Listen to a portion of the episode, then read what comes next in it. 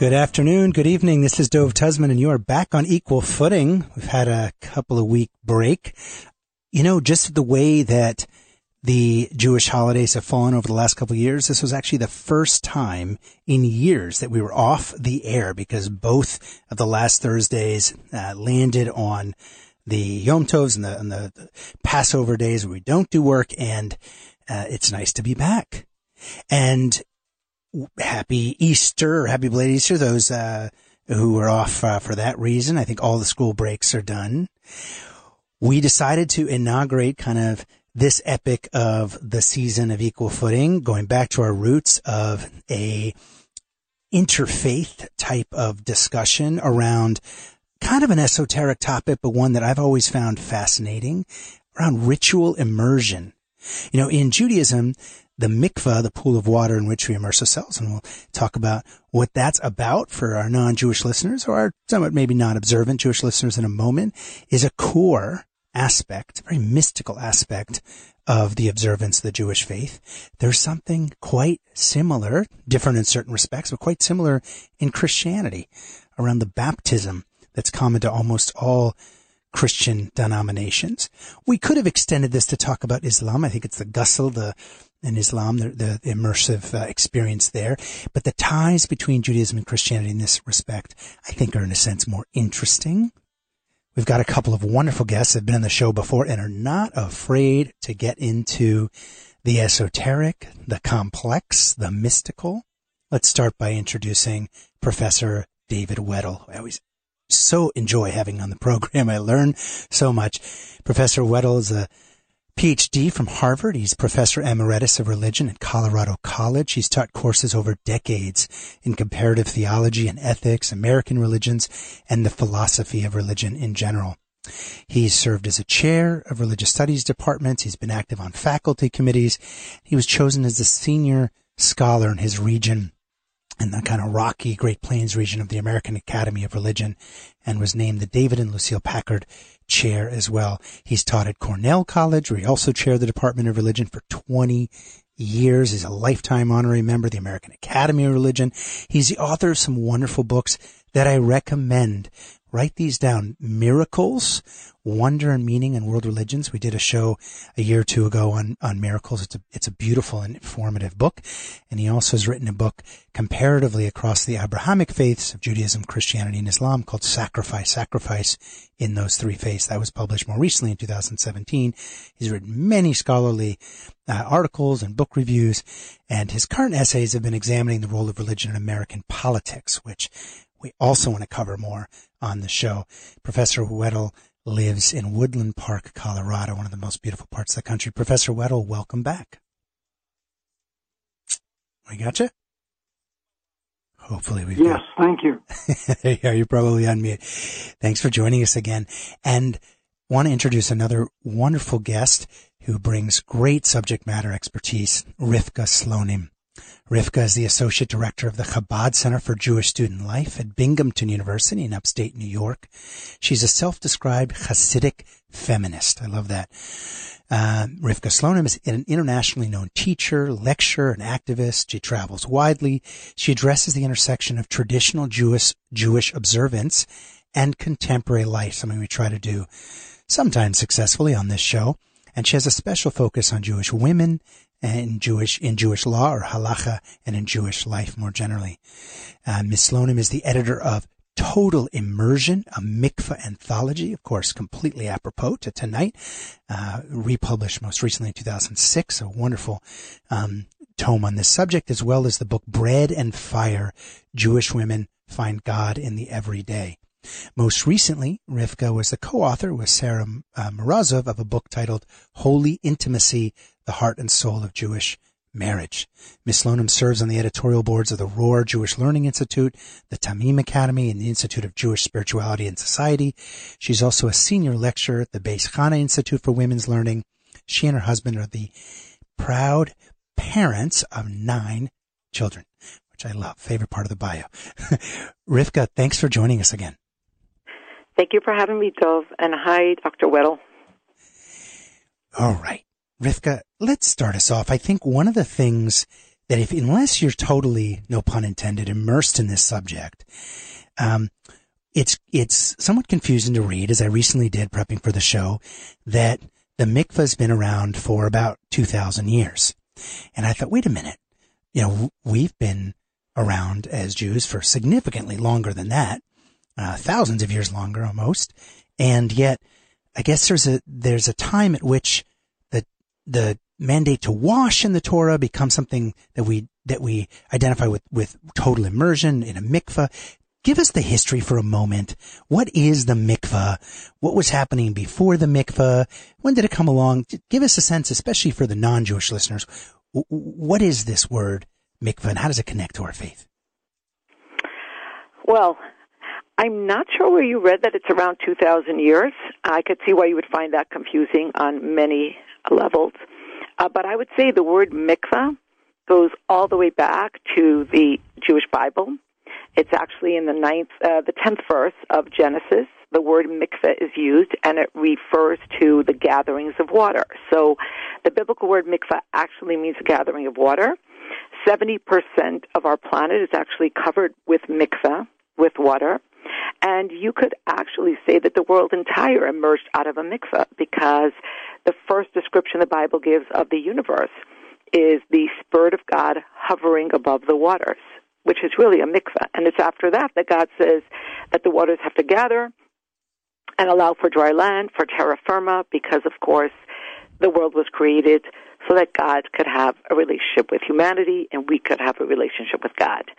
Um, it's been around in different iterations for a very long time, ever since then. Uh, we have a tradition of Adam sitting in a body of water after he left the garden, after he was banished, uh, to seek atonement. We have a very strong tradition of the Jews immersing in a mikvah, all of them having to immerse in a body of water before they stood at Sinai for the Great Revelation. Um, and we've had an uninterrupted uh, history of mikvah usage from then until today. Now, of course, it was very different around the temple times and the temple rites than it is today. I'm happy to go into the difference, uh, but yes, it's a it's a long and storied relationship with mikvah. It's a it's a core, like you said, it's a core ritual. It's a foundational idea, and it's the single most important institution in Jewish life. Well, I want to get back to that issue of timing afterwards, and maybe I shouldn't have led with that, but I still hold some okay. confusion. However, there's a great orientation to, for the kind of my simple way of thinking about it is it's a pool of water, right? But it also has to have a running water component. Is that correct? Well, I think it's important to um, say from the get go that, like I said, any natural body of water is a mikvah. But because natural bodies of water uh, present challenges like they could be dangerous, they could be inaccessible, they could be polluted, uh, there could be inclement weather, there could be lack of privacy, and other issues. Jews have been building what I call the domesticated mikvah for a very long time. And perhaps that's what you were reading about. The most ancient um, mikvah built um, built a built mikvah, the most ancient one we have in extent, is the one on top of Masada. It's an archaeological treasure. Yeah, there's so much, there's so much to talk about here archaeologically yes, and anthropologically. So before we come back to the differences in kind of ritual, in ritual immersion versus washing in general, uh, let's turn to you for a moment, Professor Weddle, just to tie this into early Christianity, and we'll get into kind of current practice later, but even someone with a passing familiarity with the Christian faith will have heard of John the Baptist, who, of course, was, was Jewish, uh, Yochanan, some refer to him as his original name. And what was going on there? What was was John the Baptist actually doing something that was a mikvah ceremony? How does that tie into the Jesus figure in the Christian faith? Give us a little bit of your erudition. Well, uh, John the Baptist, of course, is a Jewish figure who appears in the New Testament uh, as a kind of prophet who is calling the people to repentance. And so he practiced baptism uh, as a sign of renewal to the covenant.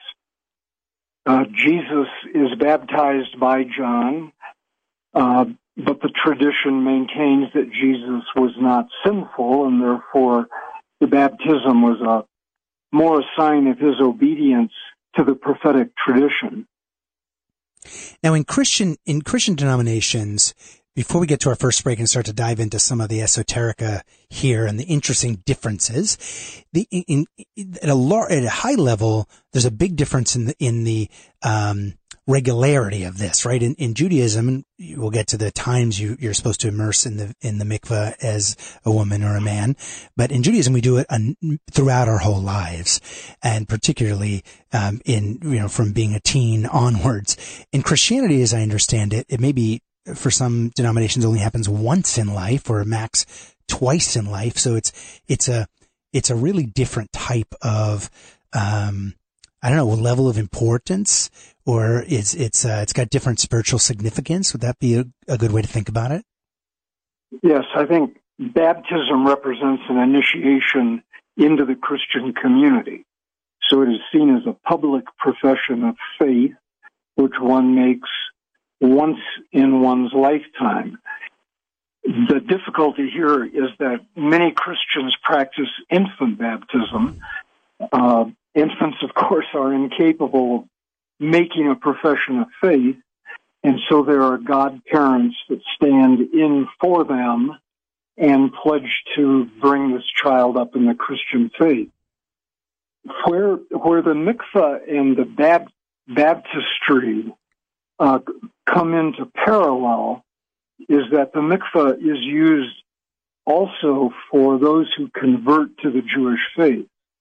So to enter the mikvah, to come out of the mikvah, is a kind of death to one's old life and a rebirth to the new.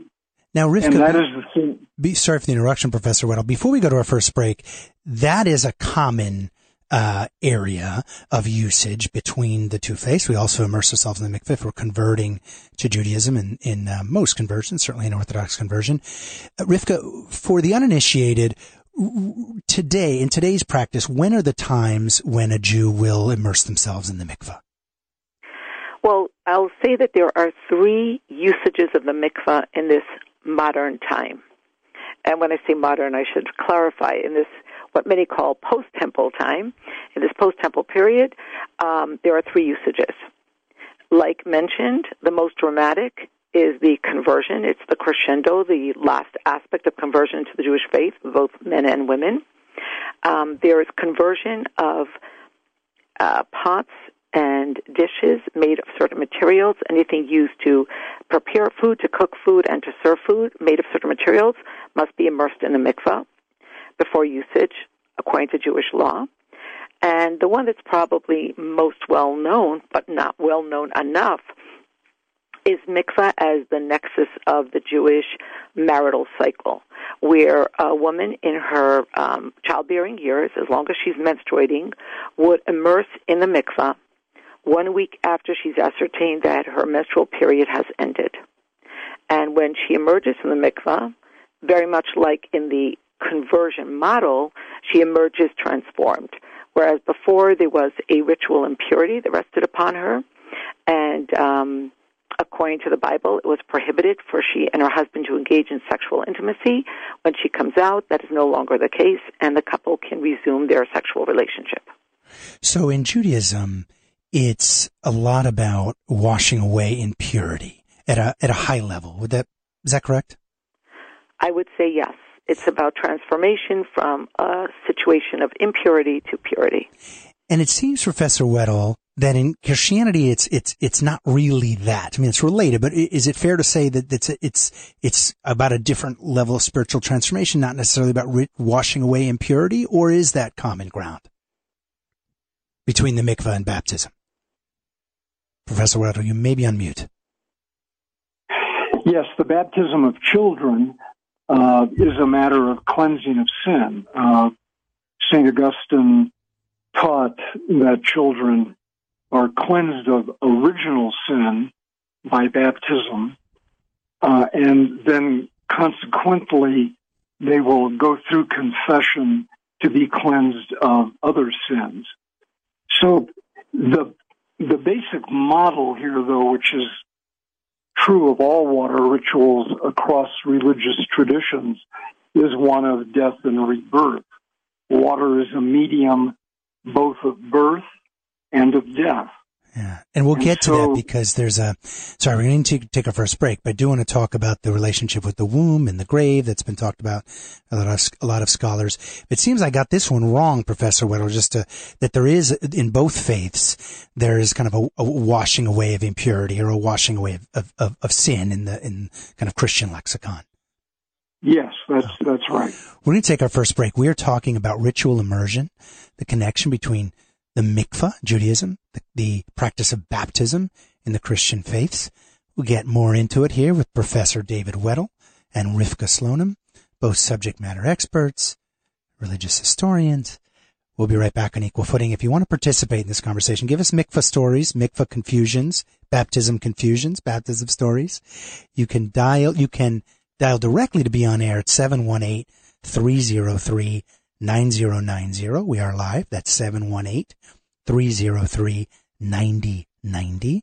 You can, if you're shy or you don't want to wait on hold, text in or WhatsApp in a question or comment to our guests 917 428 4062. Don't call that number, please. That's just for texts and WhatsApps. 917 428 4062. And we'll be right back. Surrender to the good Lord and to wipe your slate clean. Take me to your river. I wanna go. Now, on equal footing, we endeavor to talk about difficult subjects that are on our minds where we sometimes need guidance and help. We might be confused and are difficult sometimes to talk about. One of those things, and there's no shame in addressing this, is erectile dysfunction. It can have an impact, of course, on physical intimacy and also emotional intimacy in couples, and it affects in the vicinity of two thirds of men in their lifetimes. There is an organization that's dedicated to helping in a confidential, discreet way on this issue, and particularly focus on all families, but particularly Jewish families. And it's called Manhattan Medical. Manhattan Medical Associates has been in business for decades and they use a particular type of therapy for erectile dysfunction that has no side effects and doesn't have the same concerns around comorbidities that those expensive blue pills do. It's called GAINSWave therapy. It's been around in Europe for many years, more recently in Canada, and just over the last few years introduced in the United States. It's effective on the vast majority of patients. It has enduring, low cost, no side effect, no surgery, surgery approach to ED. Find out about it. Call Manhattan Medical. You don't have to be in Manhattan. You don't have to be in New York. You have to be somewhere in the United States and you can get a teleconsult. I'll tell you about the deal you get if you heard about it on equal footing, but I'll give you the number first. It's 888-332-8739. That's from Manhattan Medical's ED Cure. That's 888-332-8739. In letters, 888-ED-CURE-9.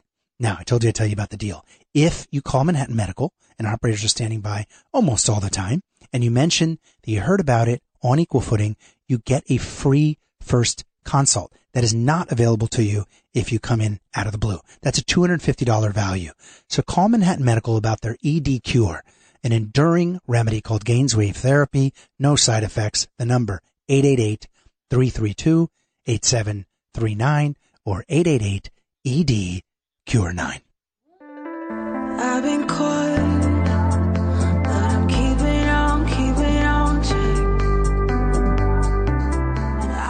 We're back talking about ritual immersion with Professor David Weddle and Rivka Slonim. We've got some interesting questions already have come in.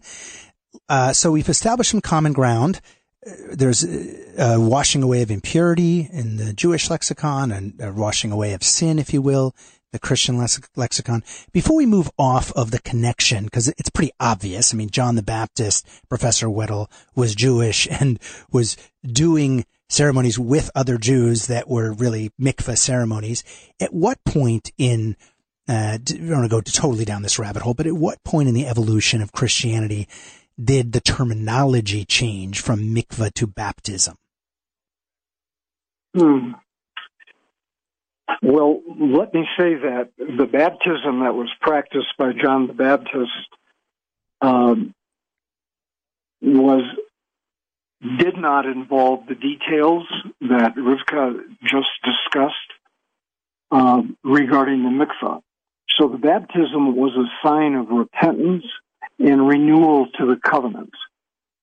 Uh, and in that respect, John the Baptist is very much like the Pharisees at the time, who also practiced that kind of baptism, a kind of initiatory rite.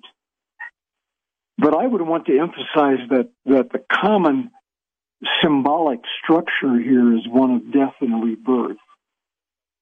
Uh, I, I don't know if Rivka would agree that the mikvah represents an immersion uh, into a kind of symbolic death to an old life and then a, a rebirth into a new one. For example, very early Christians practiced nude baptism in order to emphasize the childlike character of coming out as a new birth. Let's take a let's pause right there for a second. So Rivka, for the uninitiated, first of all, when you go into the mikvah, can you describe it for a second for someone who may not have done it? How, has are, are do you have clothing on? How do you do it? Men and women are separated, that type of thing. Okay. Well, if you're a woman and you're going as part of the marital intimacy cycle, um, and you're fulfilling the biblical mandate to do so, then you're preparing before you go into the mikvah because it's a monthly cycle. So you've been, um, you've not been having sexual intimacy from when your menstrual period begins until a week after it ends. You would um, make regular examinations, internal examinations to um, be sure that you're no longer menstruating. On the day that you go to the mikveh, you would carefully um, wash away anything that might come between you and the waters of the mikveh. So it's very clear that it's not about physical hygiene. This is about immersion of the soul. And I would say different from how Professor Weddle is describing it as a death of sorts of the old and ushering in a new life, I would say it's more about ascending in level. It's about transformation and specifically elevation. And are you which going? is why, sorry, You which is why it was part of the. Uh, it was so integral to the temple rite and culture. Um, in temple times, I think any four or five year old child could have pointed you in the direction of the five closest mikvaot. Because to get into the temple, you had to be in a state of ritual purity, which meant you had to immerse in a mikvah. Um, one can incur ritual impurity. Most of it is different iterations of coming in contact with death. Yeah. So And death is part of life. So if you found yourself under the under a tent where there was a, a corpse, or uh, you stumbled over a dead animal, or other more subtle um, iterations of death, you became ritually impure. And in every case, it involved immersion in the mikvah before you could enter the temple. And Rivka, you're going into the mikveh, whether you're a woman or a man. Men will often go in before Shabbos, certainly before Yom Kippur, these types of Mm-hmm. moments. You, you're going in unclothed, right? You're going in kind of as close to You're- your pure You're self. going in. You're going in unclothed, and not only unclothed, but like I said earlier, you're preparing your body so that nothing comes between the waters of the mikvah and any part of your Mm-hmm. So anatomy. you're taking So off you're taking off jewelry your and makeup jewelry. and- Exactly, exactly. Now, for women, this is, or for a person, both male or female, that's converting to the Jewish faith, um, this is an absolute prerequisite. For a man who's going to the mikvah as part of what I'm describing as an ascension spiritual level, then the protocols preceding the mikvah immersion are not the same. They're not as strict. And there's also not the blessing that is said by those who are going for biblically mandated reasons. On the gender side for a moment, is it fair to say in like a very rough sense that the mikveh experience is and ritual is more important for women than for men in Judaism? At this time in history, absolutely. In temple times, it, it devolved equally, both male and female. Yeah, we'll get But there's some today- fascinating stuff in the uh, Yeah, in temple to- times. Yeah, but today we're talking about mikveh immersion for a woman as part of her monthly cycle. That's absolutely biblically mandated, whereas the instances in which men use the mikveh, with the exception of conversion to the Jewish faith, are all customary. Now, I want to get to this concept of the mikveh as symbolic of the uterus, the womb, as well as the grave in a certain sense. And Professor Weddle had referred to that in the Christian faith. There are, there are Jewish scholars, Professor Jonathan Adler, who's a professor um, of uh, archaeology at Ariel University, who works, studies both halacha and archaeology of the mikveh, is also is someone who shares that view that there is Jewish symbolism as well around the womb and potentially around the grave and kind of a superseding at a mystical level of those. Do you, do you agree with that? Is that kind of stretches I I agree. too far? and- No, no, I agree, and I think I can explain how that is. On one level, we really don't understand exactly what it is that happens under the waters of the mikveh that has such a transformative effect.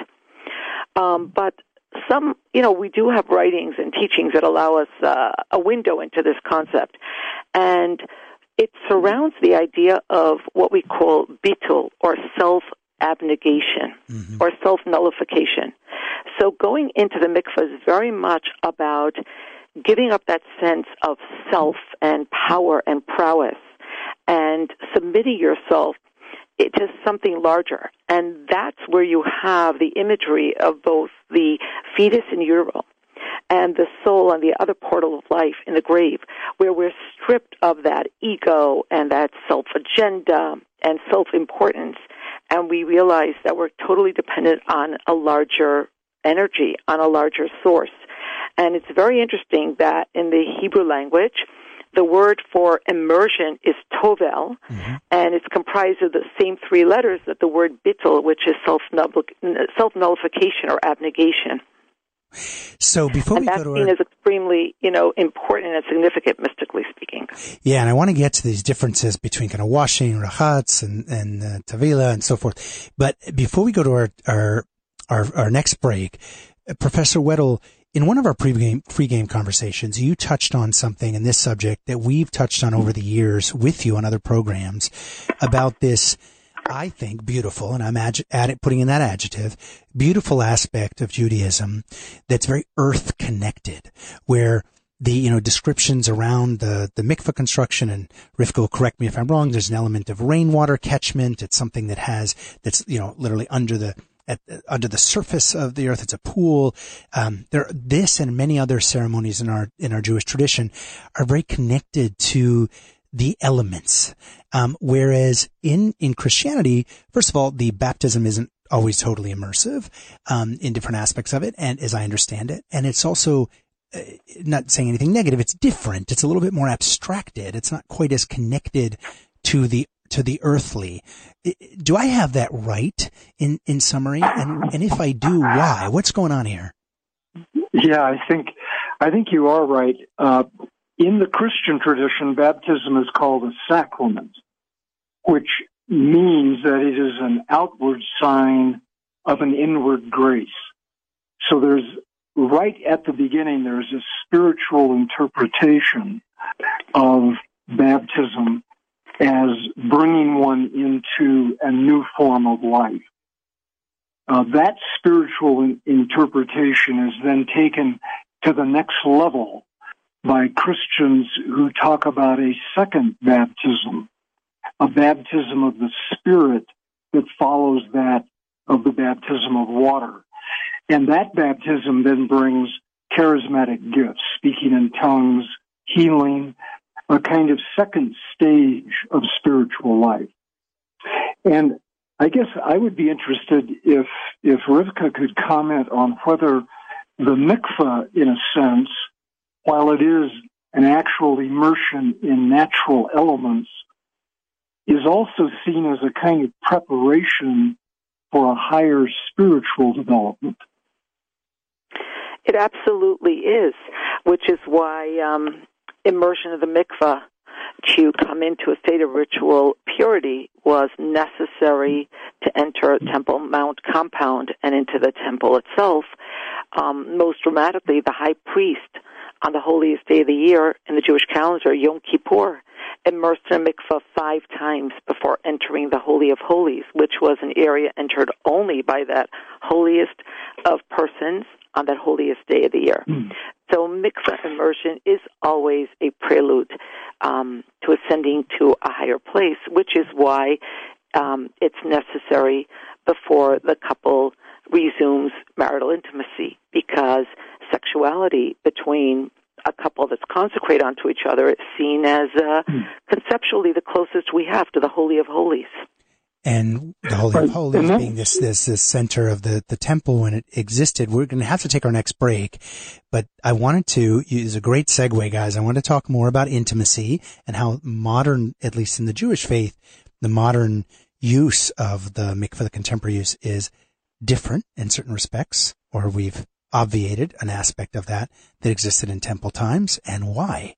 We'll be right back. We're talking about ritual immersion in both the Jewish and the Christian context, the mikveh, baptism, the connections between the two with two wonderful guests, Rivka Slonim and Professor David Weddle. We'll be right back.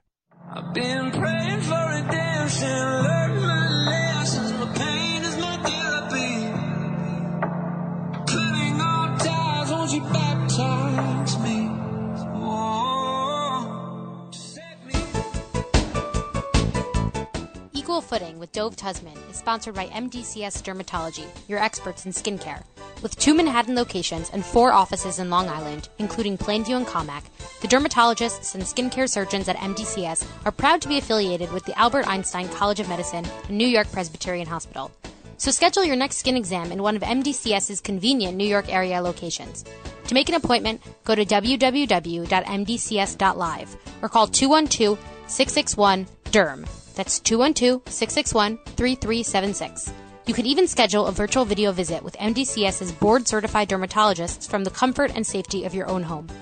So go to www.mdcs.live or call 212 661 3376. And don't forget to mention Equal Footing for 15% off all cosmetic procedures.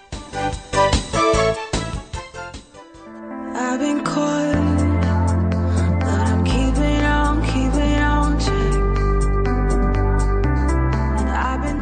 All right, we're back on equal footing, and I'm Dov Tusman. Anybody who listens to the show knows that I'm a nerd and that I like to get into some of the, the historical uh, components, especially when it gets to ancient history. So pardon me that I'm going to jump, try to jump down this rabbit hole for a minute.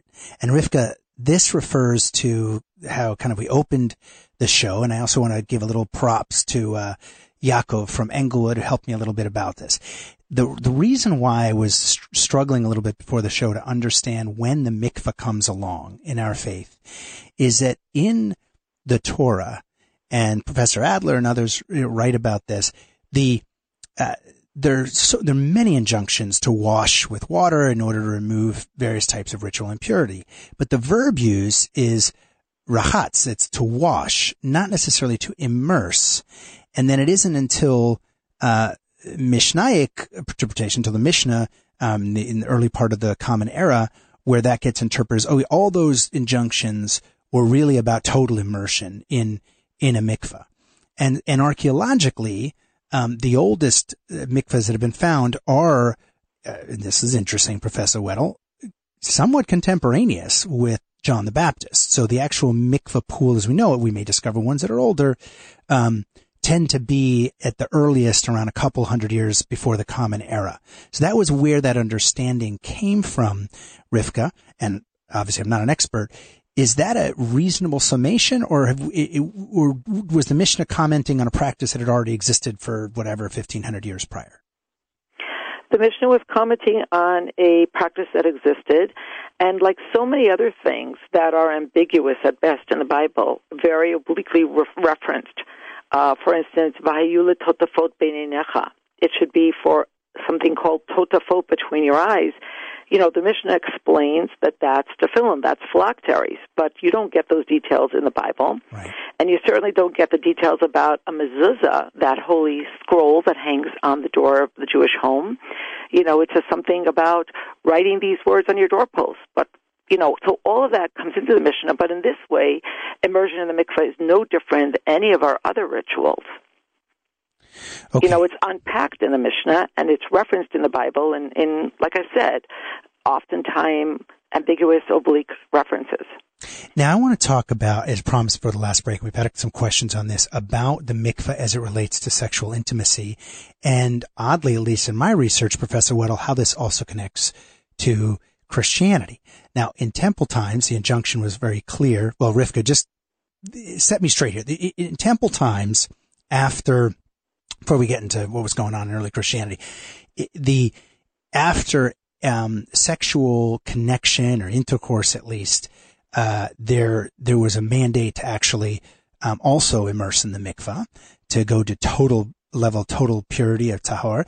But that was also combined with some other stuff that related to the temple and ashes and so forth that we can't do anymore. So then that mandate went away. Is that, is that like a, I know that's a very, very, uh, layman's way of describing it, but is that, a, is that a reasonable summation?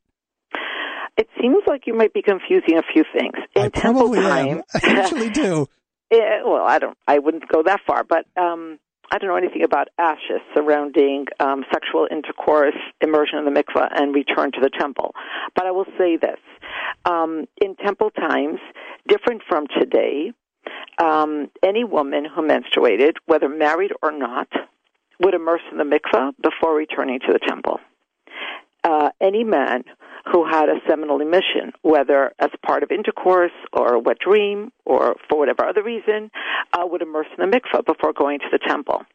Now, both of these, uh, both the the emission of semen and menstrual, uh, the menstrual flow, are both related to a death of sorts in potential life. Mm-hmm. And so that, but why don't we do that anymore? Okay. So with the destruction of the temple, all of the um, laws surrounding the various sacrifices, the offerings, and the ritual impurities have all basically receded to the backdrop of national consciousness for Jews.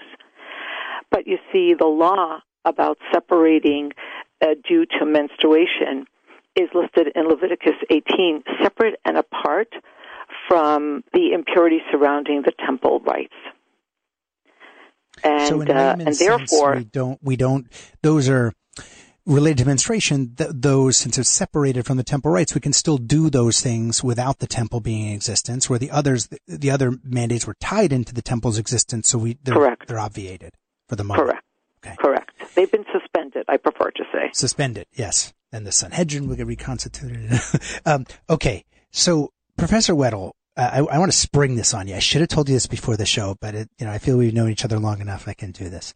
In in some of the background research, for those who've listened to the show for a long time, you know I'm really into uh, Flavius Josephus, who was a, a Jew converted to Roman practice, was kind of a secret Jew throughout it, was a contemporary a contemporaneous historical source around the time of the existence of the figure we call Jesus, also the right after the figure that uh, John John the Baptist, and I was fascinated to read in his histories that the that the uh, the the um, immersion after seminal discharge for uh, the man or sexual intercourse uh, for men and women or menstruation was according to Josephus at that time in the first century uh, common era was a mandate that was a Jewish mandate there was an early Christian mandate and was even a Roman citizen mandate like a civil mandate so this seems to have been pretty broadly accepted at the time. Is this something that you've heard about? How do we make sense of this and why did that stop happening in the Christian faith?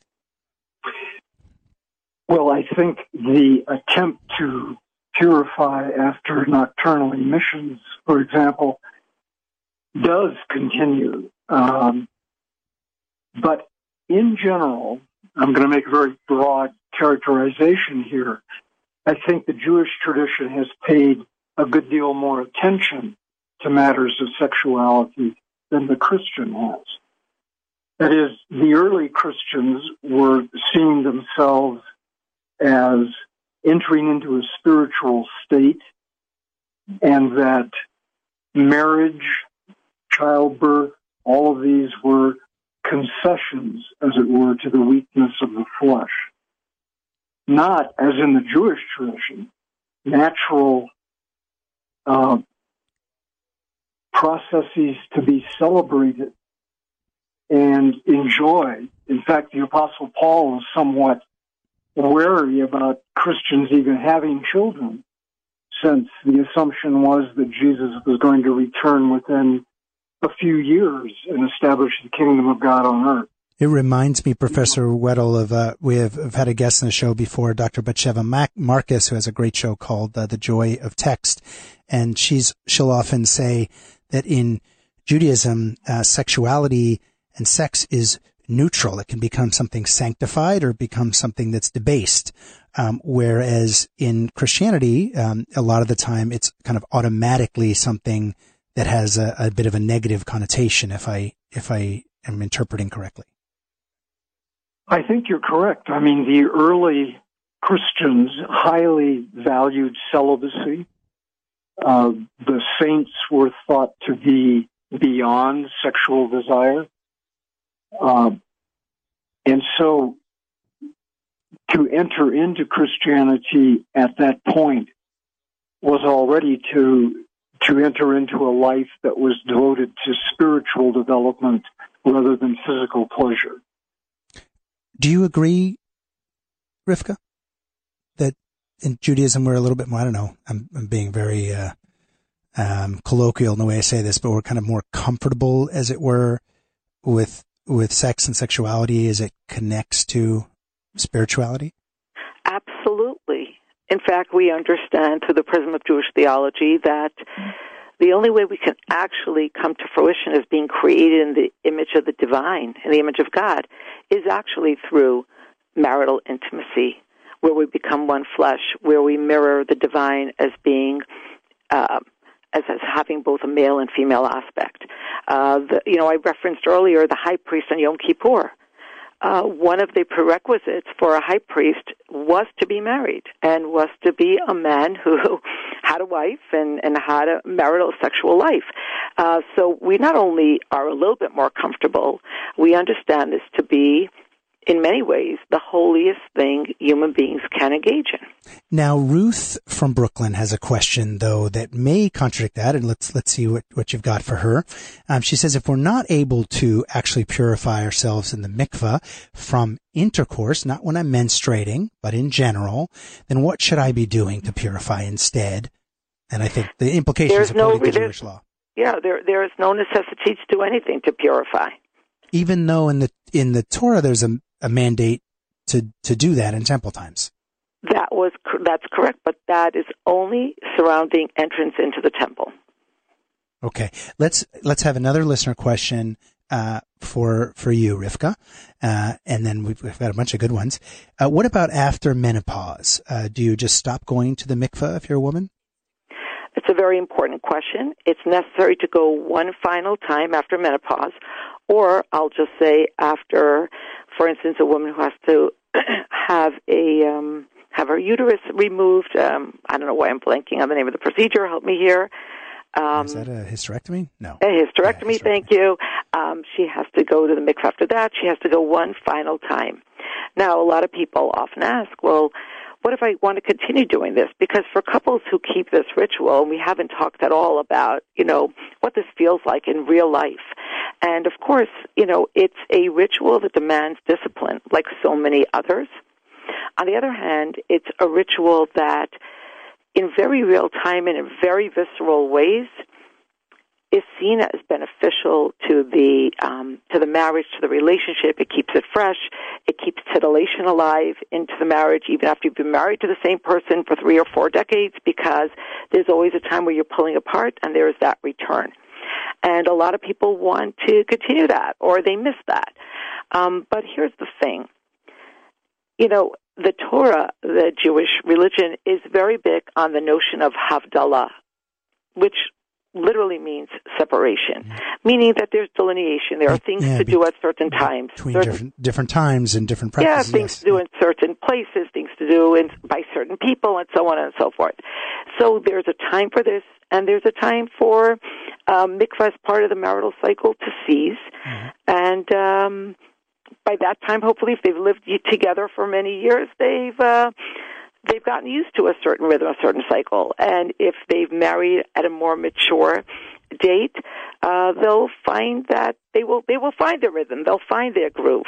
But it's not something a woman has to continue doing after menopause. We're going to take after last... she's gone one last time. Gotcha. We're going to take our last break. We had some really good additional questions that are poured in. So I'm going to just lean into these listener questions. Some of them are on my list as well. I'm going to give out the number one last time in case you want to text in a question or comment on ritual immersion, the mikvah, Judaism, baptism in the Christian faith.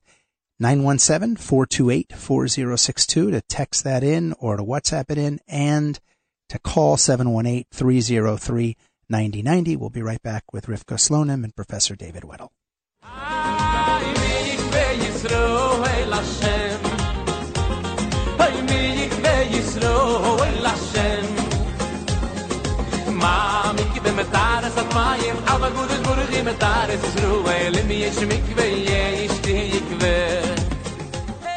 Mikvah music. Equal Footing has been brought to you for years now by Mechanical Art Capital. Yeah, it's only for a specific number of you listeners, but for those of you that are watch lovers, you have timepieces in your safe, or even if you're in the business, in the watch or jewelry business, this is really relevant. Mechanical Art Capital provides overnight, really easy financing. It's not a loan. It's a purchase of your collection or inventory, but then you can buy it back at very reasonable price levels. It's a good way to get financing to addition on the house, grow your, your business, whatever it might be, especially if you've got really valuable timepieces. Put that money to work. Call Mechanical Art Capital and find out more. 833-209-0972. That's 833-209-0972 or and this I'd recommend it's easier. You can also just download the Mechanical Art Capital app at mechanical space art space capital, three words, mechanical art capital on your iPhone app store or on your Android device app store. And you can just upload photos of the watches that you want to get financing on. And again, max two days, usually overnight, you can get financing. You can also go to their website, mechanicalartcapital.com.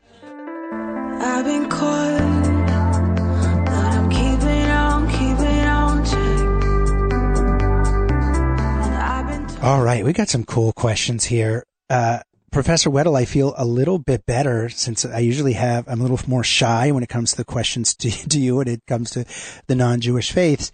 And this is a question uh, that comes through from Daryl in Chicago, and it's similar to one I had pregame, which is it seems like baptism is of really different grade of importance for different Christian faiths or denomination. Why? First of all, is Daryl right? And if so, why? I'm sorry, is there a right, did you say? Meaning, what he's asking is, a question that I have as well, is it seems that the practice of baptism is much more important, much more, much more important in certain denominations of Christianity, um, whether it be Catholicism or Protestant uh, denominations. And, and if, is that correct? Is it of different level of importance? And if so, why? Uh, no, I would say all Christian denominations practice baptism as an initiation into the church. But they practice it in such different ways that one might get the feeling that it's less important in some denominations than others. The Baptist okay. denominations, right, are are the ones that practice full immersion, uh, which is the topic of our program. When you say the today, Baptist, that's like the Baptist Church. Yes, there are about 300 separate Baptist denominations in okay. the United States. Uh, but most Christians, Roman Catholics, practice sprinkling, and that's because they are primarily baptizing infants. This, in the Orthodox Church, there is a practice of pouring water on the head of the infant. Uh, Baptist Baptist churches are the ones who practice full immersion. Um, and So you might suppose that baptism is more important in those churches, but in fact it has the same symbolic and initiatory value as in the other denominations. So the sprinkling is symbolic of total immersion? Uh, sprinkling is an accommodation mm-hmm. to baptizing infants. Rivka, does, so in, does, this accommodation so exist it, in, in Judaism? Is there when you're do, first of all, can you talk about the Rivka? Like talk about the Rivka. Rivka, can you talk about? You can tell I'm getting close to the end of the show to trying to squeeze stuff in. Can you talk about the mikvah as it as it pertains to you know the the child getting uh, circumcision or other times when it's a when it's a baby? When does that happen? And and and can you sprinkle as opposed to immerse? Yeah, there's no tie between circumcision and immersion in a mikvah per se. Uh, but for an infant who's being converted to the Jewish faith or a young child, uh, they would be taken into the mikvah with one of their parents and would be submerged, completely submerged under the waters for just an instant and then taken out immediately. So there's never an accommodation. No. Is, no. Yeah, I meant conversion. Okay. And we've got to, I want to hit some of these questions because they're really good. Um, a listener asked the miss, I heard on the show that the mikveh is said to symbolize the womb and the tomb at the same time. How can it symbolize both life and death at the same time? Well, we're talking about two instances in the cycle of life where the person is not in control. Um, the fetus is completely dependent upon the mother uh, and the soul bereft of the body or disencumbered from the body is completely dependent on a higher source. Um, so in both cases, we're we're talking about that same idea I referred to as the self self abnegation of that sense of power and prowess and self importance that so obfuscates uh, godliness for so many of us during our lifetime. Professor Weddle, what's your answer to this listener on the mm-hmm. question of how can it symbolize both life and death at the same time? In this case, a baptism experience. Well, it's not at the same time. That's the point. Entering into the water is one act, and that is being submerged and dying to one's old life. Okay. Coming out of the water is the second stage, and that is the entrance into new life. So, as I said earlier, early Christians practiced nude baptism so that one came out of the water in the same state as a newborn child. Okay.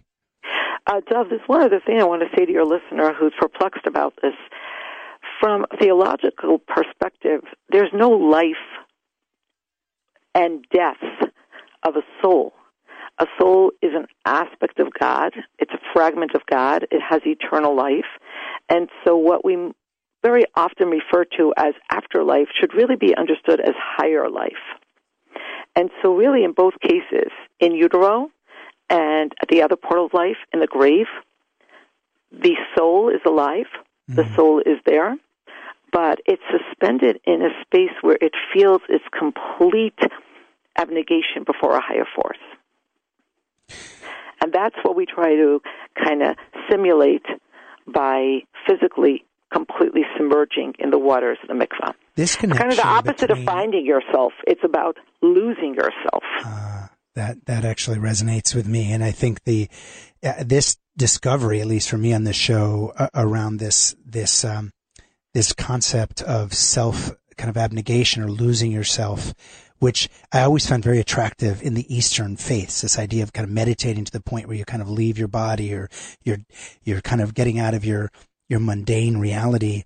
I always, I've always, I've had a lifetime of kind of really searching for that in Jewish mysticism. And I just want to thank you, Rivka, for tying that into the mikveh for me. And well, you know, it's so connected to what we said earlier about sexuality not being something forgotten and not seeing marriage as a concession to the weakness of human flesh, but rather seeing it as the apex of human spiritual expression. Um, so it's not about, you know, divorcing and divesting yourself from physical life and going on top of the Himalayas and meditating on your navel. It's about living yeah. in this world, but living in a way where you're elevating every aspect of it. You know, we've done shows in the past with comparative shows around Buddhism, for example, and, and Judaism, and I even think someone tra- traversing an Eastern faith would probably say the same, that it's not about going to the top of the mountain. Really, it's about that experience in daily life. It's a beautiful connection. There have been mirrored uh, questions from two listeners that have come in, one from a Christian perspective, one from a Jewish perspective. I'm going to paraphrase a little bit here for time, but both are asking about voluntary use. Uh, both are saying in their own language that it's been beautiful to hear about um, the role of the mikveh or the baptism experience, and both seem to not have had that experience in their lives. By the way, little footnote: only about 10% of American Jews go with any regularity to, regularity to the mikveh. So, what would you each say about a kind of I don't know how to say voluntary use? Let's start with you, Professor. Well, let's say someone um, who's listening is Christian is just like I want to have that spiritual experience of a baptism. Can you just like opt into that at any point in your life? And I would, uh, well, ask a question a little bit differently to you, Rivka. Let's start with you, Professor Weddle.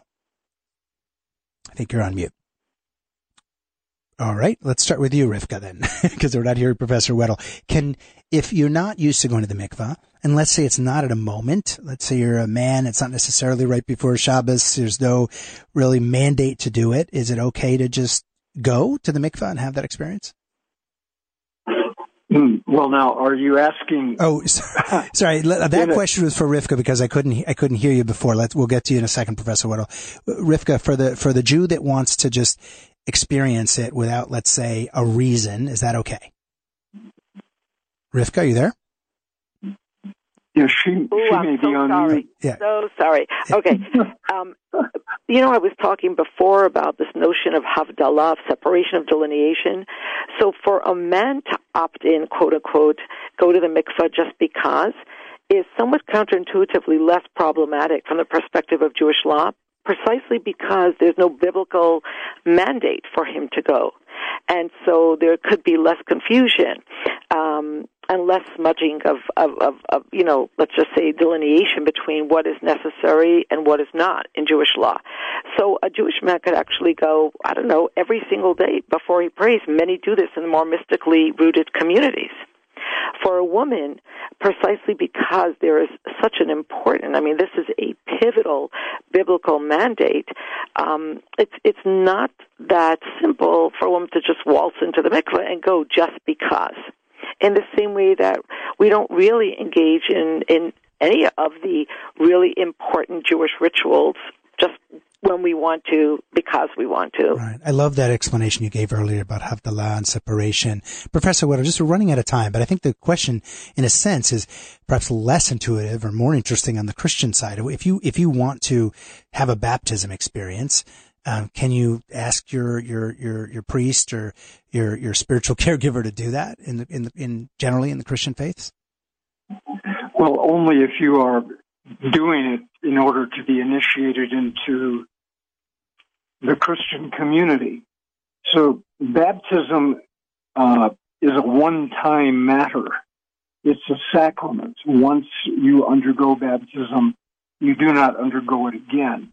Now, the one exception to that would be during the Reformation period when Protestants renounced their baptism as children in the Roman Catholic Church and were rebaptized as adults. These are the Anabaptists, uh, present day Mennonites and Amish. But in general, baptism is a one time thing.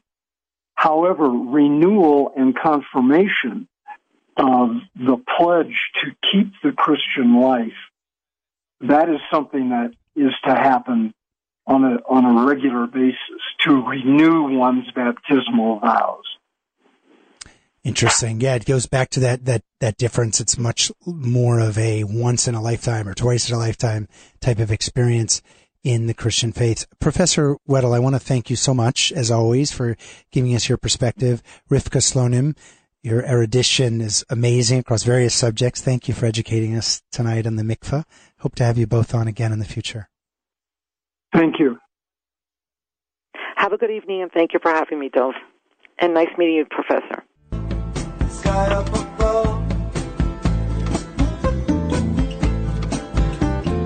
Yes, I need